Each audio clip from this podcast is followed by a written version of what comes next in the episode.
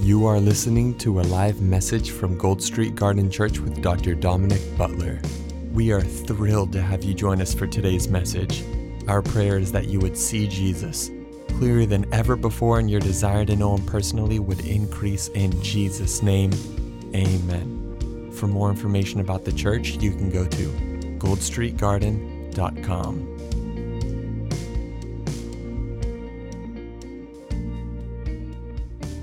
So how many people are excited for an amazing night in the presence of God? Can we just can we just close our eyes, lift our hands, and just let's just carry this moment forward. Father, we just thank you right now in the precious name of Jesus. We thank you that we can just ex- have an experience with you that marks us tonight, Lord. Father, allow us to, to tap into our identity as sons and daughters a father. As we were singing before, it's all for you. Here we are. Here we are. We're here for one reason, and that's to encounter you in a greater way so we can take you and host you in the gas stations, in Walmart and Publix, in our homes. Lord, right now I speak over families in the name of Jesus. I thank you for family restoration. I thank you for fathers in this place that they would step up to the plate and be the men of God of their homes. Thank you for wives, and I thank you that they're the mothers that they are that they are diligently going after everything replicating the compassion of Christ and leading father I thank you for children lord I rebuke the spirit of rebellion and I thank you for unity unity to grow in such a way Father, mend the broken hearts tonight. Open the eyes of the blind tonight. We thank you for mighty miracles. In the precious name above every name. The beginning and the end. The Alpha and the Omega. In the precious name. Everybody said, Jesus. Jesus. Say it a little louder. Jesus. Thank you for. In Jesus' name. Well, you may be seated if you can. Hallelujah. Hallelujah. Well, you all are in for a treat tonight. Thank you so much, worship team. And I'll tell you what, uh, I'm so honored to have Pastor Isaac and Laura with us tonight. It's an absolute honor. They're, I'm gonna I'm gonna hand it over to them real quick here. They have been dear friends of us. Of I've kno- how long have we known each other now? Is it going on? It's like yeah, ten or eleven years. So uh, we went to Bible college. We met at Bible college at the River, and uh, the thing that is so amazing about we actually did we we traveled, did praise and worship bands together and all that. And uh, with uh, I was talking to Joel. Joel Maylett was here last week. Actually, he was the drummer. We uh, we had a lot of fun. Saw many lives change. But one of the things that's been so special about the bond that we've had is that over the years, it's just like literally.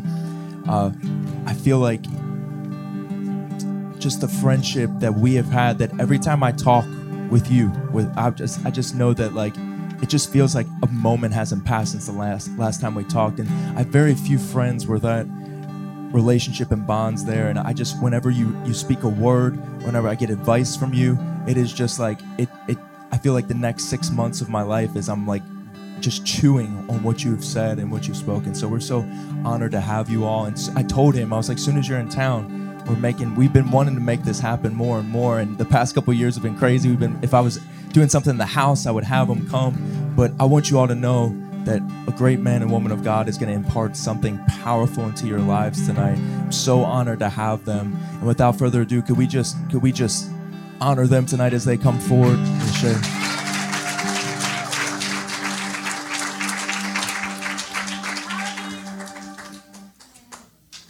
Hello, everybody. Uh, so great to be here. I am so excited to be here tonight. You know, we've gone to a huge church with a bunch of people, but I was telling my wife, like, I'm excited to go to the Golden Street Garden Church. I'm super excited to be there. That's like, that's why I came to Florida. And yes, we drove all the way from Mexico to see your face. So praise the Lord. Yeah, I know. And that's how much we love you guys. Just imagine that. Uh, we've been we've been ministering. We've been on a small little tour, uh, ministering different places. We just came from Bradenton, uh, Florida. We were ministering over there, and uh, it's such an honor to be here with you guys. But anyway, I want, I want my wife to say hi to you guys before I keep on going. Hi, everybody. it's always an honor to to be here and to see the fruit of what God is doing through Dom and, and Jackie's lives. Dom was always really special to us in Bible school. We all became really close and we were always hanging out. It was just our crew. And it's so awesome to see what God's done with each and every single one of our lives. And it's just the testament of what God does. The fruit. You guys are the fruit of, of so many prayers that happened even when we were in Bible school. And we're so excited to come alongside Pastors Dominic and Jackie and support you guys and minister into your lives. Uh, God has done so many awesome things. When we were in Bible school, uh, my husband's from Mexico and uh, I'm from, I'm from the the East Coast. I'm from Cocoa Beach, Florida. And when we were in Bible school, I mean, we had an awesome time. And after Bible school, uh, years went on and Isaac and I started dating and God called me to go to Mexico. And I don't speak, I didn't speak Spanish. I do now, but I did not speak Spanish when God called me to the place where he was going to mature me, where he was going to use me, where he was going to minister through us. And it's just been an awesome eight years that we've been living in Mexico. And in nine months, God taught me how to speak Spanish. It was a supernatural thing that happened in my mind and my heart. And I just want to encourage each and every one of you that we don't put excuses before God. God is all powerful. And so wherever he sends you, he's going to equip you. He's going to give you everything you need. And it was really funny and it was awesome what you were saying when Jackie was up here. I was like, I wanted to jump because when we were on our way over here, God brought that back to my memory. And he said, you're going to go to tell Jackie that it's time. And so when you said that, I was like, that's it. It's time and she's going to step into the ministry that God has called you both into. And I I know she's not here, but I, she's going to watch it, and we're all going to tell her after that that God just spoke that to me. That word is going to be planted inside of her, and we're not going to be able to stop her. And and it's time. And I just want to confirm that word because I know that God did a lot through me when I was uncomfortable, when I said I wasn't ever going to be able to preach in another language. God said something else. And it's something really special to be able to minister. And I know that God calls awesome men of God to minister, but then he puts wives in with them that we can counteract and we can be that balance for them. So it's time, Dom. And, and we're really excited to see what God's going to do. And, uh, we're so happy to be here. We love you guys. We want to support you. We want to love you guys. And, um, my husband's going to share a video of all that God is doing in Aguascalientes, Mexico, which is where we are pastoring right now. Thank you. Amen. Thank you, baby. It's true. She didn't speak a lick of Spanish, and Dom is here to be a witness to that. But I took her to Mexico. Uh, we got engaged, and tacos did a miracle. I'm telling you. Mexican tacos do something to you. I don't know what it is, but I mean, she just miraculously got this touch, you know, and she started speaking in tongues, and then all of a sudden it's Spanish. I'm, I'm just kidding. No, but it was a process, and it was something miraculous because actually all the people that were there they were surprised and shocked and seeing her speak Spanish. And uh, they would ask me like, "Are you teaching her?" I'm like, "I'm not teaching her anything. Like she's." She, you know, she's just here. You know, she's here and she's chit chat. And then I'm seeing her having co- full conversations with young people from the church, and I'm like, how do you even understand what they're saying? And she's like, I don't know. I'm just, I'm getting the hang of it. I'm getting the hang of it. And and then she started asking me about cuss words in Spanish. I'm like, no, no, we don't, we don't say that kind of stuff. No, we don't. That, those, those kind of things we don't say. You know. But anyway, it's it's been it's been great. And the truth is, you know, we've been pastoring now for eight years, my wife and I in Mexico, and uh, it's been such a tremendous time. Um, when we went to Mexico, God called us. Uh, he told us that it was time for us to go to Mexico. He spoke to us individually, and uh, we both ended up in Mexico. We were going to help my parents, which were the pastors of that church at that time. And when we got there, my parents came up to me and us, and they said, "You know what? We're quitting being pastors, uh, and you guys are going to be the next pastors." And we're like, "What?" Like we came here to help you guys, and and they were like, no, we're we're done, and we felt like in our heart that this is your time. I was like, God, I, I don't even look like a pastor. I mean, look how I comb my hair, Lord. You know, it's like, come on. But the truth is, guys, um, we prayed about it. Um, when I proposed to Laura, my wife, I I never told her I was going to be a pastor because that wasn't the plan. But then one day I came up to her and said, you know what, this was happening, and what do you think about this? And she's like, I did not want to marry a pastor. And I'm like, well, honey, you know, it's the only way you're gonna get this right here. You know I mean? but, long story short, we got married and we started pastoring that church. There was probably 30 people in that congregation when we got there. And right now we're over 500, 600 people every single service. It's just been growing tremendously. I mean, We're seeing a move of God. And uh, we're, we're that kind of church that only allows new people to come in. We want sinners. I don't care about tithers, I care about sinners. Come on, somebody's hearing me here today. We're excited, guys, about everything that God's doing in Mexico. I want to ask you guys, uh, whenever you can remember about us, come back to your memory, just please, please pray for us. Pray for what we're doing over there. We, uh, we're young, uh, and that's nothing bad, but we need a lot of wisdom. And uh, we've confronted so many different situations. And you know, right now with the COVID situation, we've opened the, the, the, doors of the church. We've got a lot of controversy for it. A lot of pastors are looking looking at us, and a lot of pastors and ch- churches have been following us. Uh, whatever we do is what they do because they say if, if, if Pastor Isaac and Pastor Laura are doing it, uh, God's going to back them up, so we can do it too. It's crazy, but that's the way they talk, and they, that's the way they talk about us. They know that God's hand is on us. People can see that. When we go to these rehab centers, people say, people tell us and they say, God's hands on you. I don't know what it is, but I see God's hands on you. And God's called you for a time like this. But you know what? What I want to talk to you about tonight is specifically that. I'm not the only one. Miraculous things don't only happen in Mexico. Come on, everybody, everybody say amen. The same Holy Spirit from Mexico is the same Holy Spirit that brought me here. Anybody hearing me? The same God that makes miracles. Let me tell you, we've been having people set free from cancer these last weeks during praise and worship. Just they said I had cancer in my back, I had cancer in this area of my body, and God just touched me. Praise and worship. I just felt the heat come upon me, and the Holy Spirit said, "You're healed," just like that. And they bring like actual med. Uh, what do you call it, baby? Um, comprobantes. X-rays. They bring out their uh, uh, doctors, whatever. I don't know what they call them. I'm sorry. I'm, I'm, I'm Mexican. I, I'm thinking Spanish. You know, but they bring the proof, medical proof. That's what I was going to say. Medical proof to prove that there was cancer in their body and they're completely set free. This is what Jesus is doing, guys. This is what God is doing. Let me tell you one thing you are not the exception. You are not the exception. What I felt right now during praise and worship, I was like, God, man, the mountains can move right at this moment. There's something powerful, man, when you just give in and say, God, I'm yours. I belong to you, Father. Just take my life. And I believe that this room is filled with men and women that have decided to give their lives to Jesus Christ. Man, there's such a powerful thing about that.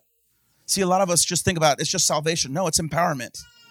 Christ didn't just pay the price for my salvation, He paid the price so I could be empowered in my life, that His kingdom will come and that His will will be done in Florida, in Mexico, wherever I go. I want to talk to you a little bit about this because, uh, you know, this is the word that God gave me. And you know, this week we just celebrate uh, Independence Day. Anybody was happy about Independence Day? You know, I'm grateful. I'm really grateful for men and women that gave their lives, that that pay the price so you and I can be in a place like this and lift our hands and say, Jesus is Lord. Amen. Amen. It's such a great thing. It's such a powerful thing. You know, how many of you guys made barbecue? Raise your hand. You didn't do have barbecue?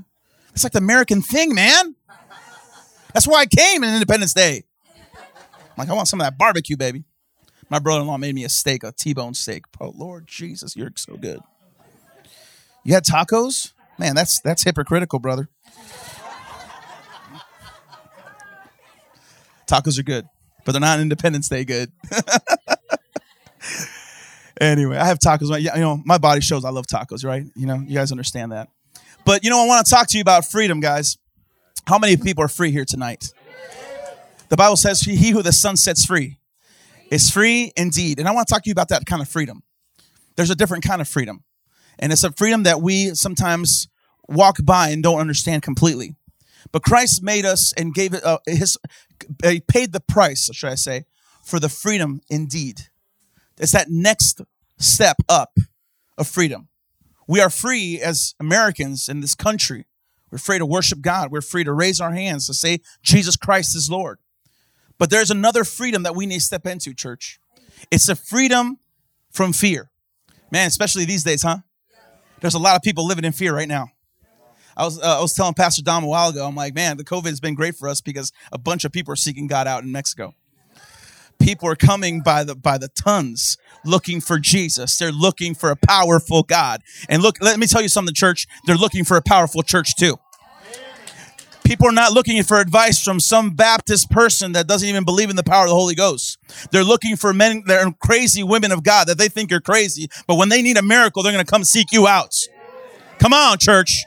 They're going to seek somebody that's powerful out. And I want to tell you about this because we need to walk in freedom, church.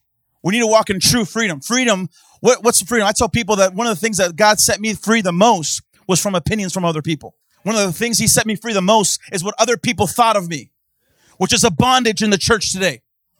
And maybe it's a bondage in your life tonight of something that's holding you back to not move forward to where God has called you to move forward. I see a, a reference in the Bible in 1 Samuel chapter 10. We can see that in verse 22. It talks to us about a man, a young man named Saul. You guys remember Saul? This man was called to be a king. The Bible teaches us a huge difference, a comparison between King Saul and King David. They both had completely different attitudes, completely different hearts. If we can describe Saul, I would say that Saul was a man according to his own heart, and David was a man according to God's heart. And this is really important, people. If we're going to follow Jesus, we need to understand that God has called us to be men and women according to his heart and not our. What's, what did Saul do? The Bible teaches us that the, the people of Israel were, were asking and, and saying and, and telling God, we need a king for Israel. We want a king. They desired a king. I would say, why do you need a king if you got an all powerful, almighty God? But anyway, this is what they wanted. This is what they were, they were asking for. Samuel, the prophet, goes and looks for this young man named Saul. He brings him through. The Bible teaches us in verse 22, you guys can see it here. And it says in 1 Samuel 10, verse 22, and it says, So they inquired further of the Lord, meaning they sought out the Lord, and said, Has a man come here yet? They're looking for Saul. And the Bible says this, and the Lord said, Yes, he has hidden himself along the supplies or along the baggage. What does this mean? What was, what was a position when God had called Saul to come into royalty? He was hiding in the baggage, hiding in the supplies. And I see a lot of Christians in the church today that God has called you to a position of power and authority. But where are you? Hiding in the luggage, hiding in the baggage, the baggages that we carry. And let me tell you something. I was also guilty of this one day where the baggage in my life would not allow me to step out to what God had for me. I saw, I, I want to show you those pictures and those videos. Why? Because I want you to understand that this is happening because a young man named Isaac Gutierrez stepped out of the baggage, stepped out of the traumas, stepped out of the offense, stepped out of the resentment of the hate. Come on. Stepped out of the fear and said, God, I want to go into what you've called me to do. What was Saul being left behind for? Royalty. He was called to royalty. You are called to royalty. The Bible says that we are seated in high places with Christ Jesus. He has called you to a place of royalty, to be kings and priests, says the Lord. This is a position God has called you and me. But yet we live like Floridians. I was going to say Mexicans, but that doesn't apply here. We live as Americans. You know, guys, I'm really grateful for the freedom we have in America. But I want to tell you something. I'm gonna, I know I'm going to hit step on some toes, but you're not American anymore. Baby, somebody throws something, you tell me, baby, we'll run right now. But you're not American anymore. I'm not Mexican anymore. We're kingdom citizens. Anybody hearing me here? See, hold on, hold on. Some of us need to get set free from that patriotic idea. It's great. Yeah, you know, I'm grateful too. I'm grateful for America. I love this country. I love people in this country. But man, I, I'm not from here. Oh man, I know. Oh man, somebody's touching their flag tattoo on their chest right now.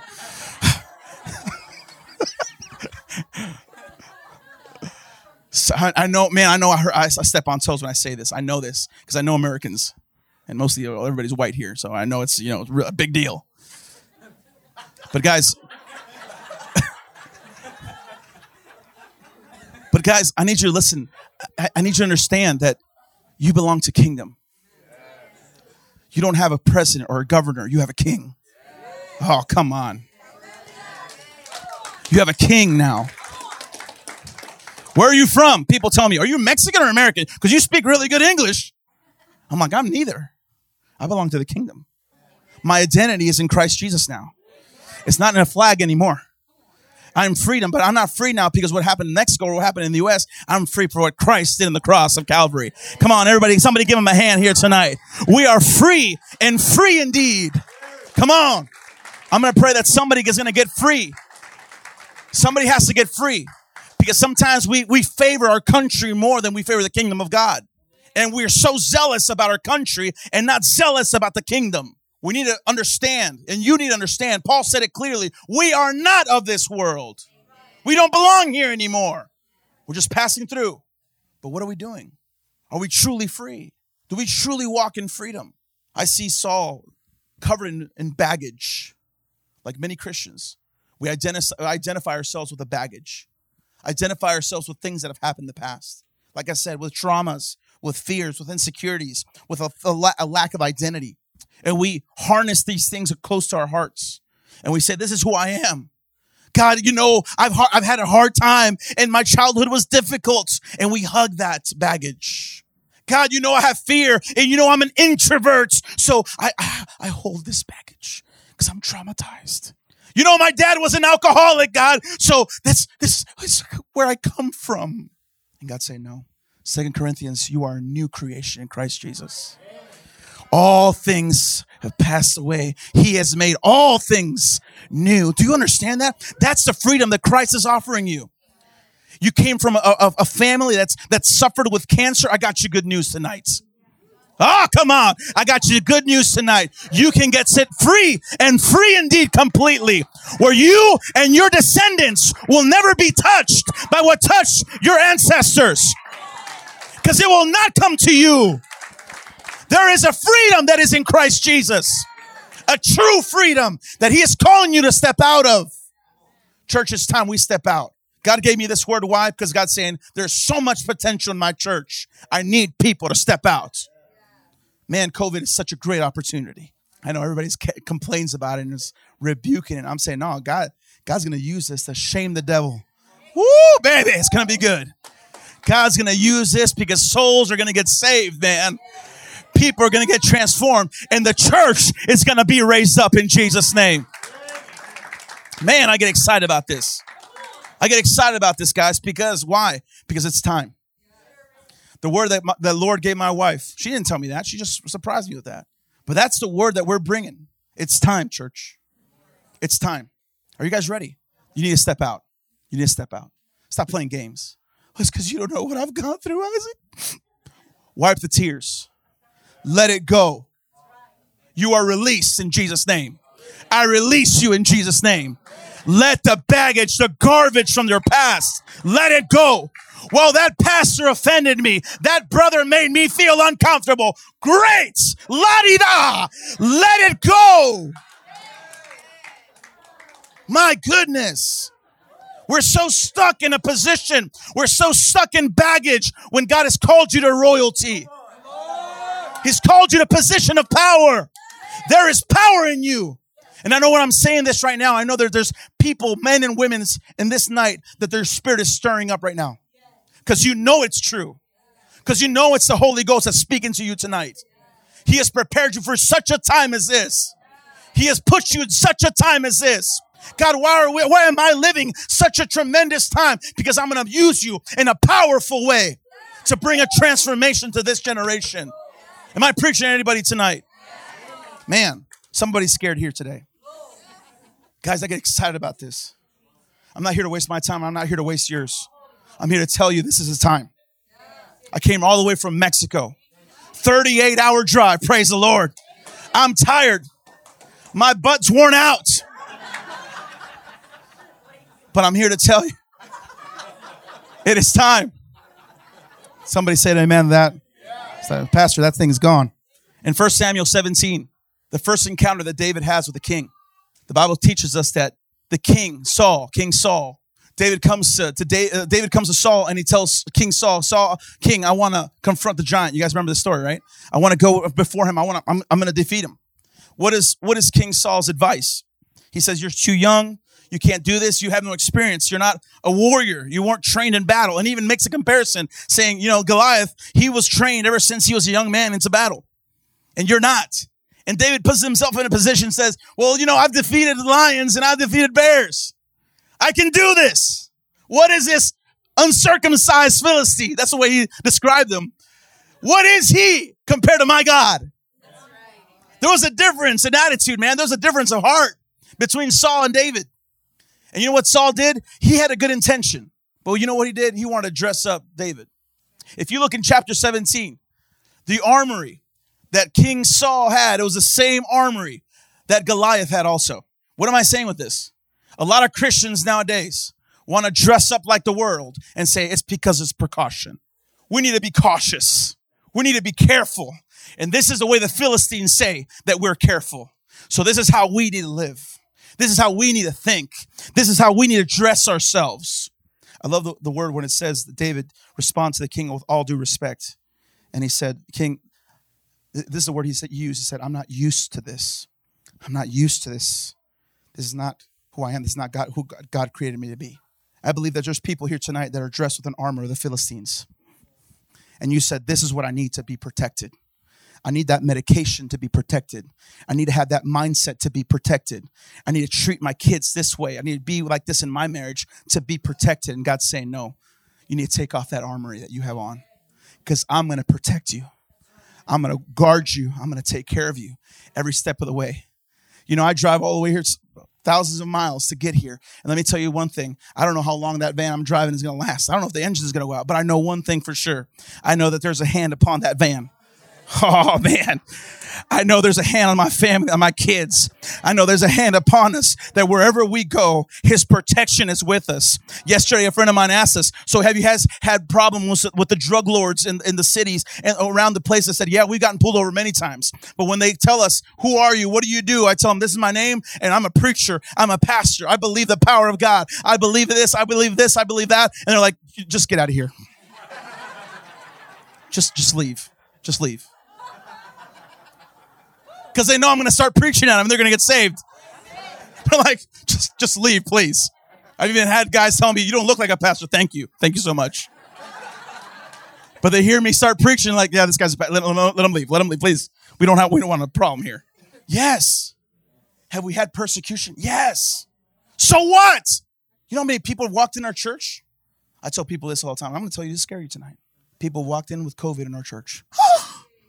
this Mexican has been exposed and he's not wearing a face mask. You know, I did uh, on Facebook on, in our church, I, I did a message and I said, whoever has COVID, come to our church. God's going to set you free. Oh, you guys ain't ready for that conversation yet. You guys ain't ready for that conversation yet. You know why people aren't ready for that, right? Why the church not ready for that? Because they're armed like the, like the Philistines. What protects you is what protects the Philistines. David had something else. I imagine David saying, God, well, how am I going to confront this thing? I gave you, I gave you a sling, didn't I? God, um, this guy's a giant. You know, he's a big guy. And I got a sling. And God's like, I gave you a sling. I gave you everything you need. You know what God tells you tonight? I gave you faith. I'm with you. Fear not. Come on, church. Do you know who you serve? Do you know who you worship when you worship? Do you understand the magnitude, the greatness of what we're talking about? Of who we're talking about? Man, guys, we need to wake up, church. We need to step out. The problem is, you, the, reason you don't understand anything I'm saying is because your mind is so filled with what the Philistines have to say about you. And you believe them. Yeah, I'm saying, like, yeah, the doctor tells you, you know, you have this condition. I said, yeah, believe him. You know what? Yeah, I, I believe that. But good, I want you to bring that to church. So that will be a testimony to many others to say, I had this in my body and now I'm set free completely. Jesus set me free. Jesus touched my life. He touched my body. I'm never going to be the same. Come on, church. And if God had to bring a Mexican to come tell you that, let it be. I got to mow some lawns tomorrow. I'm just kidding. That was a joke. No, but when we go to pastors and we see their grass is too high, I told the pastors, Pastor, I want to I want to serve you. Let me mow your lawn. That's not a joke, man. Why are you laughing about that? when we see issues in the church, we've gone to churches, the pastors, such as like a church like this one, and we see the church is dirty, and we'll tell the pastors, pastors, can we help you vacuum? Can we help you clean? Can we mop the floors? And he's like, no, you're the guest speaker. I don't want you to do that. Like, no, we want to do that. Because this is what church is about. I'm the guest speaker. And then they see me mopping the church. They see me fixing the sound systems. Why? Because I'm never going to be above Christ Jesus. I don't want to be. Uh, Dom just said it right now. We're not this this whole star attitude. We need to be done with that junk because this is about the body. Anybody with me? This is about the body. And if I came here for a reason, I came to exhort you tonight to tell you it's time. It's time. It's time. It's time. There needs to be a wake up call in the church today. And if I need to be, as a Mexican young man, be that wake up call for you, church, let it be. That you will wake up and you will take on what God has called you to take on. Give the Lord a big hand here tonight. Amen. Come on. Yes. We need to let go of the baggage. There's power waiting for you. Man, I just see this is the thing. God, the way God is, He never tells you what He's going to do. He just tells you to step out. God told me you're going to go to Mexico. I said, okay, God, I'm going to go to Mexico. I'm excited. Man, they're kidnapping pastors and people over there. I was excited, dude. Even my own Christian friends said, you can't go to Mexico. You're going to get, you look like a white guy. They're going to kidnap you. They're going to do this to you. And I'm like, well, praise God. If God said I need to go, I know he's going to be with me. And if I get kidnapped, it's going to be for the glory of God. Somebody's going to get saved. Somebody's going to get transformed. Anybody hear me? Oh man, you, no, you, you're just crazy. You're just Mexican. That's all. Man, I trust in a powerful God. And he said, You're going to go. I said, God, I have no money. I have no support. I have $20 in my wallet, God. And this is how you're going to send me, Lord? I said, Let's go.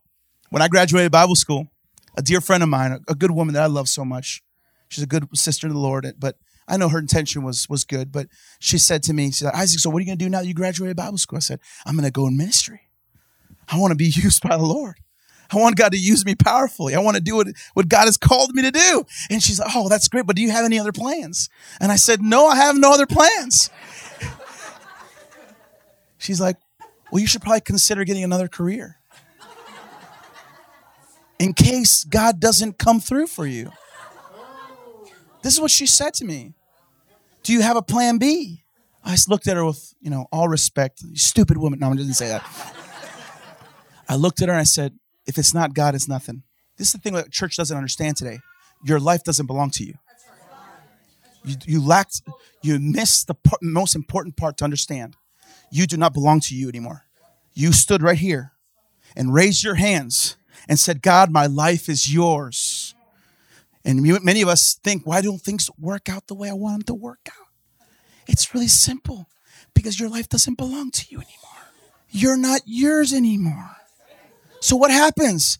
God makes his will happen. And God starts polishing you and uncomforting you. And oh God, why do I hate this so much? Because you gave me your life. I'm sorry, but it's true. Many people complain with God. It's, what are you doing, God? This is not what we talked about. This is not the agreement that we had together. We're partners. No, you're not. You're servants. You're a son. And the way us as parents, we understand this as daddy and mommy, right, guys? If you have kids, what do you tell your kids? Do what I tell you to do. And the little kid, little snot, looks at you and says, he says, why? Has that ever happened, dad, mom? You, daddy, mom, you love your kids, you say, cause I said so. And I'm the daddy here. I have a five year old man. We call him Peanut. Cacahuate. That's what everybody calls him in our church. And he puts his hands in his He's got his mother's attitude. and he challenges me. And I said, buddy, you don't want to go there, Papa. And I just have this magic spoon that I love to scratch my back with. And I bring it out. I said, buddy. And he's like, oh, okay. I'll do what you say. Why would God give you reasons when you're his son? But you know what happens? We're the clay, barking orders at the great engineer that has control of our lives. Everything's in his hands. You know the best thing to do is cooperate. God, my life is yours. I don't know what you're going to do or how you're going to do it. Man, these, these COVID days, we had to close our church for six weeks. And I came into a frustration. I'm like, God, this is bad. This is not good. This is not what I want to do. This is not what the, what you you know what you called me to do. Just tell me. And we start doing live streams. I never liked to be in front of a camera. I really didn't ever liked it. That's the truth. My wife knows that. But I start doing it, and I had to get used to preaching to a camera. I mean, oh, it's frustrating. But you know what? We've been seeing so many people come to church. Catholic people are writing us up, you know, tons of people, and they're saying, I'm not a Christian, but I can't stop watching your live streams. The way you guys worship God is something completely different. The way you preach the word is completely something completely different, like I've never heard before. I'm to listen to every single live stream. He said, one guy said, I'm probably never to go to your church, but I'm always to listen to your live streams. I'm like, praise God. We have people walking in by the bunches homosexuals, prostitutes, pimps. I remember the day that I was preaching one Wednesday night, and I remember the message was, you know, uh, deny yourself, carry your cross, and follow Jesus. That was a message. And I remember a couple came in into the back and they sat in the back and they were listening to the whole message. Well, while I finished the message, that when I started praying, they both walked up to the altar and they were just with their hands raised. I never called anybody to the altar, but they came up and they walked up. Anyway, long story short, I prayed for them. They received Christ Jesus as their Lord and Savior. Weeks later, I come to find out that this woman was a prostitute and this guy was her pimp they brought a family member to the church that came to church with us and they said we never we'll never step in that building. But he said that day something happened to me i said i need to come in. I, need to look at what's going on in this building. They walk into that building and they get completely touched by the lord. Completely touched. He quit everything. He was a bartender a pimp. I mean he was just working in the worst area of the city in this profession. It came to such a point where he comes to me and says pastor i want to do bible school. God has a calling in my life and me and my and me and my girlfriend want to come to Bible school. I said, that's great, let's do it. And he said, another thing, we want to get married. I said, we had baptisms next week. I said, we're gonna get baptized first. And then I'm gonna marry you guys. And you guys are gonna serve the Lord together. Now, they both have bring have been bringing all these women that were part of that profession. A bunch of pimps have been coming to our church and they sit in our services and they feel the presence of God and they're shaking in the back seats. Come on, this is what God is doing, people. This is what God is doing when we step out of the baggage, when we step out of the false identity that the world wanted to give us. When we take off the armory that the world is telling, telling us, defend yourself this way. Come on, church. And these men are walking in, these women are walking in. And now we're finding out that some of the people that are saved in the church were clients of these women and they're all worshiping Jesus together. Oh man. it's it sounds like a joke, guys. I promise you. We we my wife and I were just looking at each other like we can't believe this. It's God. It's God. It's a powerful God. It's a manifestation of God's power. You think God could do that here? You think God could do that in your life? He's called you for a time as this. He has called you for a time as this. Church, it is time for us to wake up. It's time for us to step out. Man, I just see this church, just people coming. And it's not because you guys are going to organize an evangelism team. Somebody's hearing me here today. Soul winning teams are great. That's not, that's not what I'm calling out here for. I'm calling you to be light. I'm calling you to step out. When somebody, let me tell you this when somebody steps out, it's obvious. Oof, it's obvious. When somebody is, because your vocabulary starts changing. You listen, listen to David's vocabulary, David's vocabulary, and listen to Saul's vocabulary. Like, man, completely different. Listen to the way that David prayed. God, I want to be a man according to your heart, God. Seek, look, look in my heart, God. Check me out, Lord God. Analyze me. Check me, Father. I, want, I don't want to be in the right, in the wrong place, Lord. And look at how Saul used to talk. He told, he told Samuel, he's like, listen, come with me so, so the people will know that you're, I'm approved by God. I'm going to hang out with the pastor so the people in our church sees that, that I'm not so bad. I'm going to be a brown noser to the pastor so everybody can understand that I'm, you know, I'm, I'm okay. I'm okay. But there's other intimate men and women of God and say, God, I want to be a man, a woman according to your heart, God, and not my heart, Father. I want to be a man that walks, Father, in freedom, and that freedom that you've given me, God, the free identity that you've given me, God. Listen to me. I was that man that I told God, how could you use a man like me? I got so many defects, God. I got so many issues. I got so many circumstances. I got all this baggage. And God said, step out. You gave your life to me. I'm telling you now, step out. I know how it is. I don't know how church is, guys. I know how it is. We have so many excuses. So many reasons. Oh my gosh, it's such a headache even to even hear them. I've heard powerful women of God. Listen to me. Powerful women and men of God with tremendous callings just talk about money. They're so poor that all their concern is is money. Woo, baby. But there's an identity of royalty that God's called you to. That's called us to. Anybody hearing me here? Guys, listen to me. I don't have a lot of money, but I trust God. I'm a prosperous man. I'm a prosperous man. I see my kids in the morning. I kiss their faces. Anyway, with me? I'm good with my wife. I love my wife. I love our church and I'm a prosperous man. I don't have a lot of nice things. I don't have a new, brand new car of the year. I have everything I need and God has called me a prosperous man of God. Give him the Lord a big hand here tonight. Yes. Woo. One more thing I want to address with you. The Bible talks to us about Bartimaeus the way that the Gospels describe Bartimaeus is that it was a blind Bartimaeus. You guys remember that? It describes the, or Bartimaeus the blind man. There's a lot of things that that try to identify us to the world. Identity is such a powerful thing. It's true. It's such a powerful thing to understand who we truly are. See, all these men and women that are, used to be pimps and prostitutes, we have tons of them. And you know what? Nobody thinks of them as prostitutes because something has changed in their identity. They don't walk like prostitutes anymore. They don't act like prostitutes anymore. I don't know if anybody's hearing me here. When something happens in your identity, you don't act like a drug addict anymore. You don't dra- act like a crazy person like you did in the world anymore. Something changes in you. Come on, is anybody hearing me here today? Identity changes. The great thing about Bartimaeus is Bartimaeus was a blind man, but that wasn't his identity. So many of us classify ourselves of what happened in the past. You're not that person anymore. I love Bartimaeus because Bartimaeus took a different stand than Saul. What did what happened with Bartimaeus? He cried out to Jesus, Jesus, son of David, have mercy on me. Remember this? And people told him to shut up. Christians told him to shut up. Somebody hear me? Christians told him, shut up. You're just yelling, you're annoying. And Bartimaeus screamed louder, the Bible says. That's for somebody here. The Bible says that Jesus' attention was captured by this man named Bartimaeus. The Bible says that he stopped and he called Bartimaeus, Come, bring him to me. Well, you know what the first thing that Bartimaeus did? The Bible says he threw his coat. This is powerful. This is powerful. What does a coat represent? It represents who you are. It represents that you're a beggar, that you're a homeless person. It represents that you're under a curse. You with me? It represents baggage. You know what Bartimaeus did? The first thing he did, he let go of the baggage. He let go of the past identity. He said, I'm never going to go back to that coat again because I'm never going to be that man ever again. Come on, church. I'm never going to get back to that position again. I'm never going to have to be on my feet, uh, yeah, on the ground, begging for, for money, begging for food. I'm never going to come back to that position anymore. And he walked to Jesus, the Bible says. Where was Jesus? Jesus, the Bible says he was on the way. On the way. He is the way. Come on. Anybody with me? He is the way.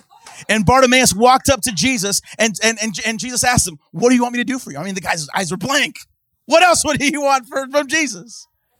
But you know what? It's a good question. I'm going to tell you why. Because a lot of Christians pray stupid stuff. Yes, it's true. Your marriage is falling apart. Your life, you're emotionally unstable. Your mind is going crazy. And you say, God, give me money. Not even in this church. I'm talking maybe it's for another church. But sometimes we can be so dumb that we're so blinded and have so many issues that we need God to deal with in our lives that the only thing we ask God is for money. How blind are we? God, I need money. No, you don't need money. You need to fix your marriage. Husband, you need to love on your wife. Somebody's hearing me here today. You need to apologize to your wife. No amens. Everybody's quiet now. There's no amens. There's, man, something's sinking in. Something needs to change. We ask God for dumb things, for stupid stuff. I always say it this way we're like inside of a cage. Listen to me. We're inside of a cage with our hands sticking out and saying, God, bless me. And God says, I don't want to bless you. I want to set you free. We say, No, I don't want to be free. I want you to bless me. I don't need to be free. I need you to give me money.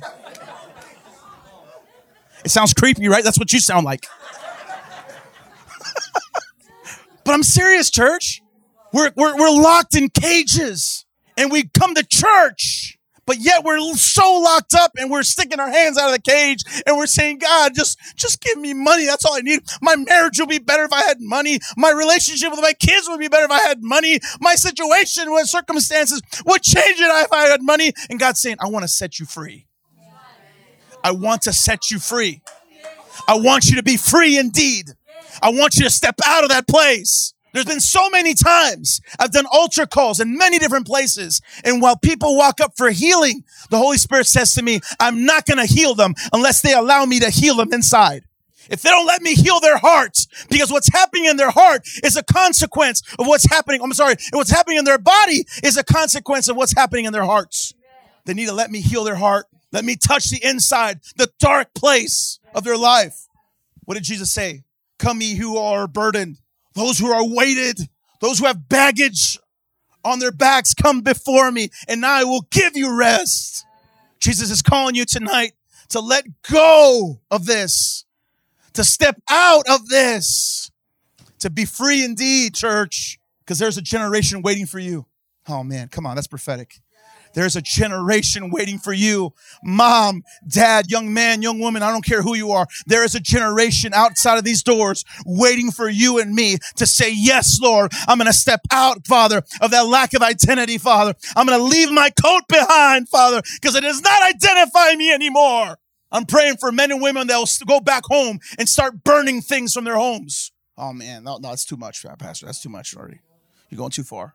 I'm praying that I'm praying that men and women will go home and get rid of things from their houses. We'll start burning pictures. Hey now, start burning memories and say, This is not, does not identify me anymore. This is not who I am anymore. Come on, don't, don't go and burn your husband or your wife, okay? That please. That's that's not allowed. But please, there's things that we're gonna have to do, guys. We're, we, listen to me. We're gonna, we might have to go on Facebook and get rid of some friendships. Woo! No, no, uh, don't go there, Pastor. Don't go there. I love them friends. I got the good friends. Maybe it's, maybe it's time to stop saying bye to some friends. Friends that only bring you guilt. Friends that only bring you bad memories that you shouldn't remember anymore. That you need to dig up and let, them, let it die. Are you ready? Are you willing, church? Because God is waiting for you. You know, this is the thing about God. You know, as Christians, we always make this. I, I did this. I'm going to be honest. When I was in Bible school, I had this. I would say to God, God, when are you going to do this? Has anybody done that? When, when are you going to provide? When are you going to bless me? When are you going to step me out to where you want me to be and where you want me to go and what you want me to do? And when, Lord, I'm just waiting on you. And God looked at me and he said, buddy, I'm just waiting on you. And I believe God is looking at people tonight and you're asking when and when and when. And God's saying, I'm just waiting on you. I need you to step out. See, the thing about Bartimaeus, Jesus didn't go toward Bartimaeus. He called Bartimaeus to him. Oh man, that's that's important. You understand that because we're in a, we're in the gutter saying, "God, come to me," and God is saying, "No, you step out of where you're at." The father did not seek the prodigal son. The father did not seek the prodigal son. He waited and he said, "My son is going to come back home." The son had to wipe off the dust off his pants and had to put his coat back on and said, I'm going to go to my father's house. He is waiting for me. This is the same way that our heavenly father is waiting for people here tonight that say, brush off the past, brush off the baggage that's on top of you and come to royalty because we're going to celebrate. Come on, give the Lord a big hand here tonight. We're going to celebrate. It is time, church. It is time. Are you going to step out? Man, I'm excited. I'm truly excited about what God's going to do in your life. I don't care if you're 16, I don't care if you're 60. God has something powerful for you. He's waiting for you to step out. Man, there's people in this world that are waiting for your yes. I didn't understand it. I never understood it until God said, just say yes, just step out, Isaac. Just step out of that place where you're at. Step out of that depression. Step out of that anxiety. That's your choice. I'm right here waiting for you. And I said, God, I'm, I'm done with this. I want to step into what you want. I don't want money anymore, God. I don't want all these material things anymore. I want your will, Jesus. I want you to do what you want to do in my life, God. I want you to use me. If it's impact one or tens of thousands, God, do your will, God. And for my surprise, God raised me and my wife up to impact hundreds and hundreds of thousands of lives. I never imagined. I could never imagine. It never crossed my mind. Somebody, I had, I had a, a radio interview in, in from Argentina through live stream. And they were asking me, and I was telling them my testimony. And I was telling them what we're doing in Mexico. And, and they asked me, So, Isaac, was it everything you ever dreamed of with your life now, that ever since you gave your life to Christ? And I said, No, it's gone way beyond that now. It's gone way beyond that now. I had a dream when I was a kid. And I said, God, I want this and I want that. I want this and I want that.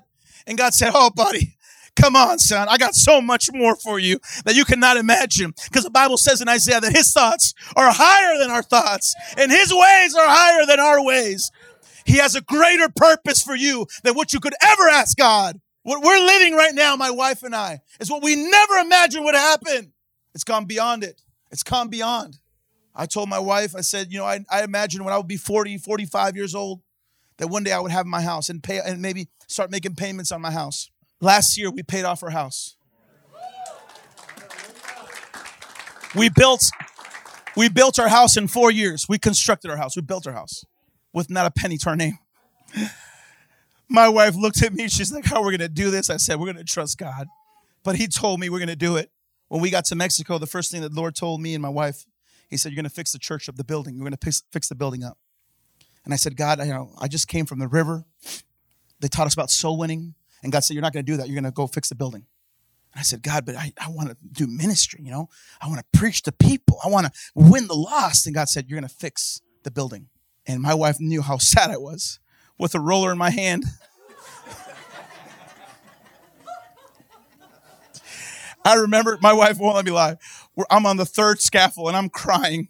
And I got a roller in my hand at two o'clock in the morning. We're painting our church building. My wife went to go make me some something to eat. And I'm just weeping. I said, God, I didn't come to Mexico to this.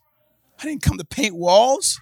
I'm the first, I'm the first preacher that says the, the building doesn't matter. And God brought me back to Genesis. He said, So what I told Noah didn't matter? Man, that's you know, God's good at that, giving you those curved shots, like uh, right in the liver. That's what he did to me right there. I said, God, I'm sorry. What I didn't understand is God had a higher purpose. God has raised evangelists by the dozens in our church. They're going to preach and they're not asking me permission. They're not scheduling a Wednesday night service just to go out soul winning. They're saying, Pastor, we're going to the hospitals. Pastor, we're going to the streets. Pastor, we're going to the parks. 50 people got saved over here. 45 people got saved over there. All these families are going to come on Sunday morning to church. They're hungry for the word of God. Come on, anybody hear me here today? But you know what I was doing? I was rolling paint. You know, we, we misunderstand this because we think we're all supposed to be engaged in doing what everybody in other churches told us to do. There again, baggage. Freedom is to do what God has called you to do. Amen. Oh man, come on, somebody's hearing me here today. Somebody, listen to me, listen to me. Somebody's called to vacuum the carpet of the church. And God's gonna call you faithful. Oh man, come on. While others will raise up and gonna go to the streets and go knock on doors and gonna win souls for, for Christ. And others will travel and others we're gonna give. Oh man, you guys aren't ready for that conversation yet. We are called to do what God has called us to do. You know, I never for eight years, I've never told people, you need to go soul winning people. Bring, bring, bring somebody on next Sunday. You know, it's going to be great. You know, we're going to have ice cream after service. I'm sorry. I'm sorry. We don't do that.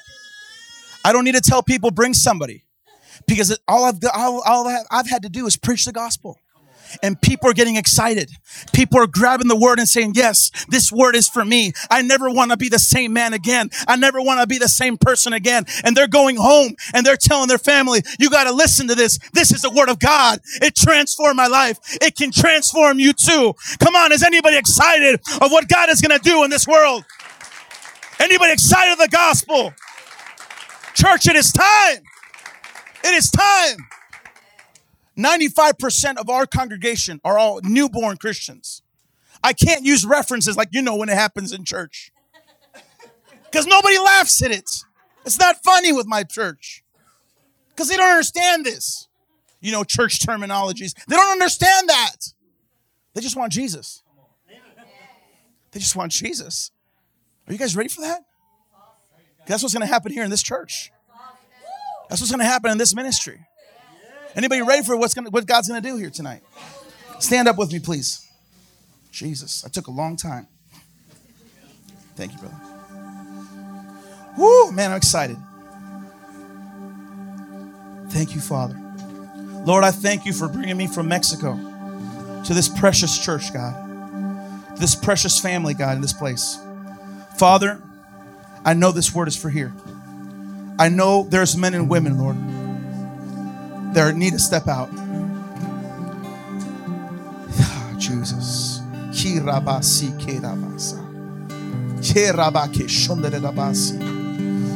There's people going to step out tonight. They're going to step out tonight in Jesus' name. In Jesus' name.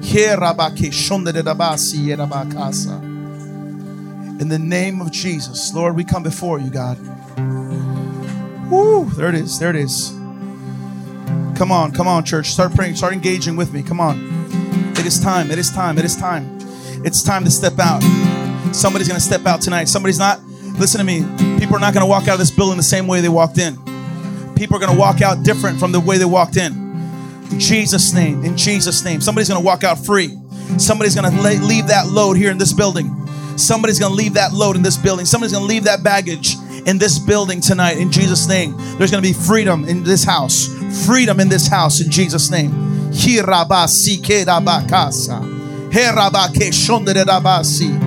Woo! There it is. There it is. There it is. Where the Spirit of the Lord is. Where the Spirit of the Lord is. There is freedom. There is freedom. God is calling you out of that cage. Come on. Come on. God is calling you out of that bondage. Come on. God is calling you out of that mind state. God is calling you out in Jesus' name. In Jesus' name. Rabasi ke rabasa. He rabake shondere rabasi. In Jesus' name. In Jesus' name. Jesus. He rabasi ke rabasa. Come on, come on, church. Come on, church. Come on, church. Thank you, Jesus. You are so good, God. You are so good, God. We love you, Father. We worship you. Thank you for your perfect will in our lives, God. We are clay before you, Jesus. In Jesus' mighty name. In Jesus' mighty name. Receive all the glory. Receive all the honor, Father. In Jesus' name. Jesus, I'm excited, Lord, for what you're going to do in this house, God. I'm excited for the people that are going to step out, God. I'm excited, Father, for the freedom that you're going to do in this house, God. I'm excited, Father, that you've brought me here to this place for a divine reason, Lord. I'm excited, Jesus. I'm excited, God, because it is time. It is time. It is time for Florida. God, it is time, Father, for this generation to know that you are Lord, to know that you are the King of Kings, God, to know that you are powerful, Jesus. Thank you, Lord.